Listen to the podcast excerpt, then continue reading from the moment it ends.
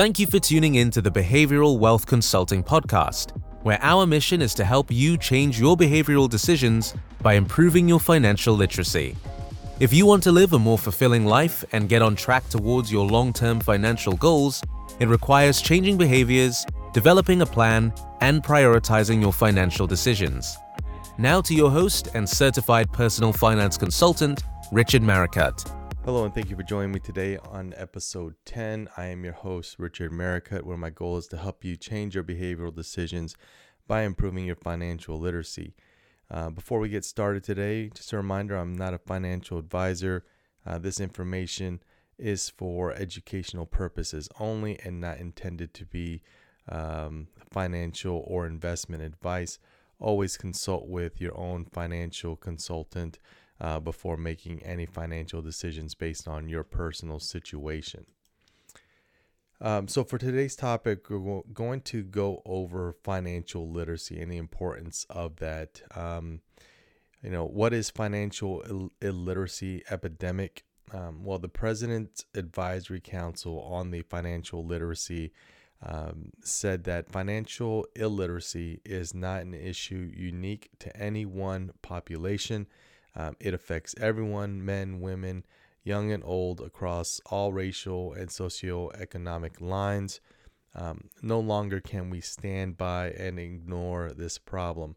Uh, the economic future of the United States depends on it. Quote. Um, you know, another study done by Bank of America indicated that 81% of Americans said that they don't know how much money they'll need um, to fund their golden years or retirement years. Um, and this is one of the reasons why I'm so passionate about helping people improve their financial literacy. Um, the fact that we can go through most of our adult life um, and not know how much money we need to live uh, once we get to our retirement age is pretty scary, right? Um, what happens when you get to your retirement age and where you can't work any longer? Um, you know you you worked you know 40 50 60 years and now you can't. Uh, that income stops right? Um, you know so how will you maintain your livelihood right? Um, and and that's something that most people don't think about um, and unfortunately sometimes until it's too late.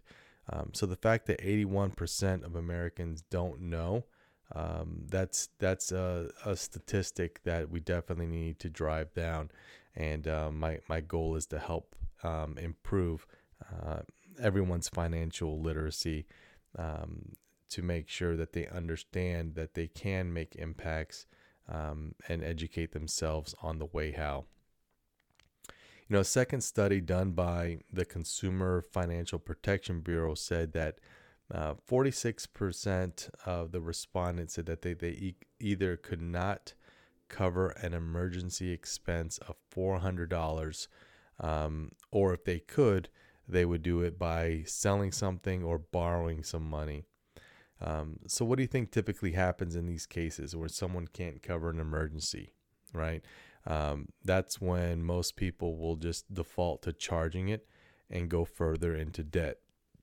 And once you get into you know this type of situation, the debt typically snowballs um, and it's hard to put a stop to it and it just becomes easier to feed the debt with just more debt right? Um, and that's typically the driver that causes people to feel overwhelmed and um, you know feeling helpless and not being able to get out of that hole um, and lastly 31% of adults report that they have no savings. Um, this was reported by the harris poll. Um, and what typically happens in these cases is that most people aren't earning enough money. Um, and and and well, even when they do earn more money, um, because they're not managing it, the lifestyle creep just follows them, um, and they end up just spending more money on things that they really don't need because they're able to. Um, and then this is why most people find it hard to uh, to save and or to invest, um, they feel like they don't have any more money. But what typically happens is that they um, don't put their money to specific use and end up just adjusting their lifestyle uh, to the increased money, therefore, always feeling like uh, they're living paycheck to paycheck. Now, with with me being a father of um, of three girls, I can tell you one of the things that I'm really trying to do is create a new generational wealth cycle by openly discussing uh, finances, uh, stocks, and just the overall importance of financial literacy uh, with my family. I think that's a topic that um, you know most of us avoid either because we don't know enough about it, um, and just in general, finances is a difficult topic to talk about regardless of age. Um, according to the American Psychological Association, nearly two thirds of Americans, uh, or roughly 62%, are stressed out about money. Um, I'll tell you, looking back at how I handled my finances in most of my 20s, um, I'm surprised that I was able to get into my 30s without bringing on um, a lot of debt. Um, I just had no appreciation for money and just li- literally spent as I as soon as I earned it. Um, but for most people with family, you know, not being able to provide some of the basic necessities um, because of money or the lack of money can definitely stress you out. Um, but once I started to understand the language of money um, and the game of money, how to make it work for you, um, my worries of money started to go away. Um, and it started to shift more from a worry state to more of a um, strategic state where I now was looking at money um, as a tool to help create more money, not wondering when uh, or where the money was going to be coming from. And I think that shift in mindset is, um, you know, what a lot of people go through life not understanding the ability to do. Um, but when you figure it out and start understanding the strategy of it, um, it really just changes that the dynamic of it. Um, you know, this is because I changed my outlook on you know the traditional nine to five job um, being the only way to earn income. Um, once you educate yourself on things like the 401ks or 403bs, um, Roth IRAs, stocks, dividends, and even just the side hustles, um, the negative power of not knowing when your next income or paycheck uh, just goes away. Um, and truly, uh, I truly believe that the ability um, to change your behavioral decisions can be done by uh, mostly anyone, regardless of, of, of age and your, your current financial status. Um, so, if you're listening to this podcast, um, and maybe you're now in your 30s, 40s, or maybe even older, um, and and now facing the reality of your financial future, I believe that a lot of people, including myself, uh, sometimes you'll go through a series of events or a significant event in your life that um, it's kind of like the uh oh moment, right? Where you realize you have to make changes. And for some people, it's, you know, coming down and seeing how much debt you've gotten into. Um, you might be faced with a situation where you're not, not able to afford something. Uh, you get behind on payments, whether it's credit card, mortgage, you know, or or just anything having the ability to pay. And um, when you have these moments, it it can truly be eye opening, and sometimes it's a, shock factor and a pretty significant shock factor that makes you realize that you have to make changes. Um, you know, you may be wondering, you know, how did I get to this point? You know, how did I get to this point where I'm carrying thousands of dollars in credit card debt? I'm falling behind on payments. I'm able unable to save for an emergency fund. Well, here here are some common reasons that typically get people to the point where they need support. Um, first is that do they do not clearly define how much money they need to live um, and the life, lifestyle that they desire, right? And and this is because sometimes we go through the motions of just spending without really understanding how much we spend, what we spend it on, um, and separating the needs and the wants. Second thing is lacking a clear financial plan. Um, again, going back to my my point earlier about most most Americans not knowing how much money they need to uh, live during their retirement years. This is we're not having a, a clear financial plan. Um, and this the financial plan can also come into play when you're uh, you know trying to get out of debt you just say i'm going to get out of debt that's not really a plan right? So you have to figure out where you're you going to get x amount of dollars? How much money is going to go towards the debt each month? How much more can you put towards each month? Right? So not having a clear financial plan often can uh, cause an individual to get to the point where uh, they feel like they're just overwhelmed. Uh, third is that um, they don't have a trusted financial mentor, advisor, or coach. Um, and this doesn't always have to be someone that you're paying. This could be someone that you just have observed that is doing things differently with their finances, uh, having discussions, asking questions, right? So oftentimes people don't have this person that they can trust and they feel like they have to do it on their own. Uh, the fourth is poor financial choices due to lack of financial knowledge. Now, we are definitely living in a time where you know the excuse of not having the financial knowledge um, is can really no longer be used. It's more whether or not you're going to put the effort into it.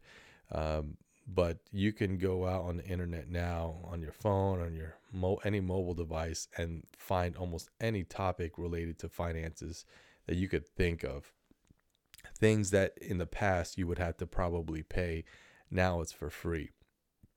So, um, so with this one, it's more of your willingness to understand. You have to seek the knowledge, um, not that it's not available to you. Um, next one is the lack of confidence to make the the necessary financial moves. You know, oftentimes people can recite back what they need to do, they just don't do it um, for for a variety of reasons, right? Um, so this is again one that once you realize what you have to do, you know, tying it back to a clear financial plan, then you have to execute, right? So the lack of execution will keep you in a difficult financial situation. Next one is um, you know, poor making poor financial choices due to emotions.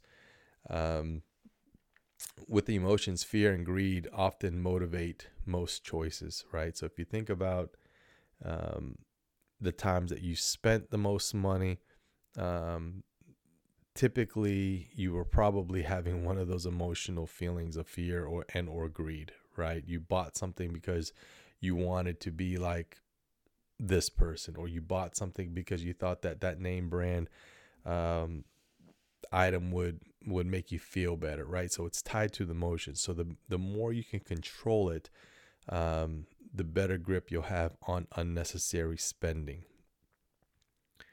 Um, next is taking advice from the wrong people.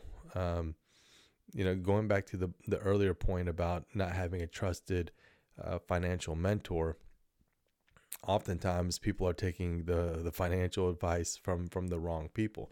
And sometimes these wrong people are family friends and people that are not in a the uh, well balanced financial situation that you want to move into yet you're listening to their advice. Um, the next one is is having a few problems that snowballed. You know going back to my earlier comment about you know, taking one situation and resolving it by going into debt or charging.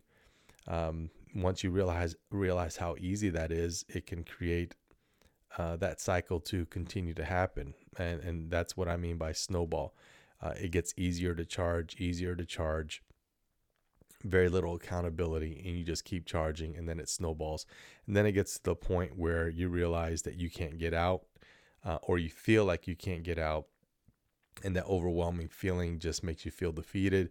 Um, again, going back, not having the support structure around you, um, you just allow that to continue. Um, and then the next one is having unrealistic investment uh, return expectations. You know, so you know, oftentimes when people have opportunity to invest either their money and or uh, their themselves into more education. They delay it because they're looking for instant gratification. Um, and if there is no sense of instant gratification or instant return or the ability to make money fast, they avoid it. Right. So I think that, um, you know, having unrealistic uh, expectations, both financial and on personal uh, investment, is something that you really need to think through. And again, it goes back to the emotions of, of money. And then the last one is is having poor financial habits that developed at an early age. You know, there's been a lot of studies that show that, you know, you, most of your financial uh, decisions, um, you often learn at an early age, definitely even before your teen, your teenage years, um, and it's typically also learned by those around you, family or friends. So again, if your circle of family or friends are not in the financial status that you want to be in, and that's what you grow up around, that's what causes us to often pick up those same patterns of behaviors um, that make it difficult for for us to break. Now, when people often um, think about their their financial situation, they they normally just think about um, the ability to purchase things or how much money is in their savings or checkings. But in fact, finances may affect multiple things um, beyond just the money in your account. For example, um, you know, finances can affect your health, right? Um, I mentioned earlier, not having the finances can cause stress, worry. Um, these things can often uh, snowball into unhealthy coping behaviors. Uh, next is happiness, right? Reports show that people make less who make less than 75,000 per household on average are less happy than those who make more. And for those earning above 75,000 in annual income, um, there is a smaller correlation between money and happiness. So again, money doesn't necessarily create happiness, and there is a thin line there, um, but it can put you in a different situation um, if you're definitely under or lacking.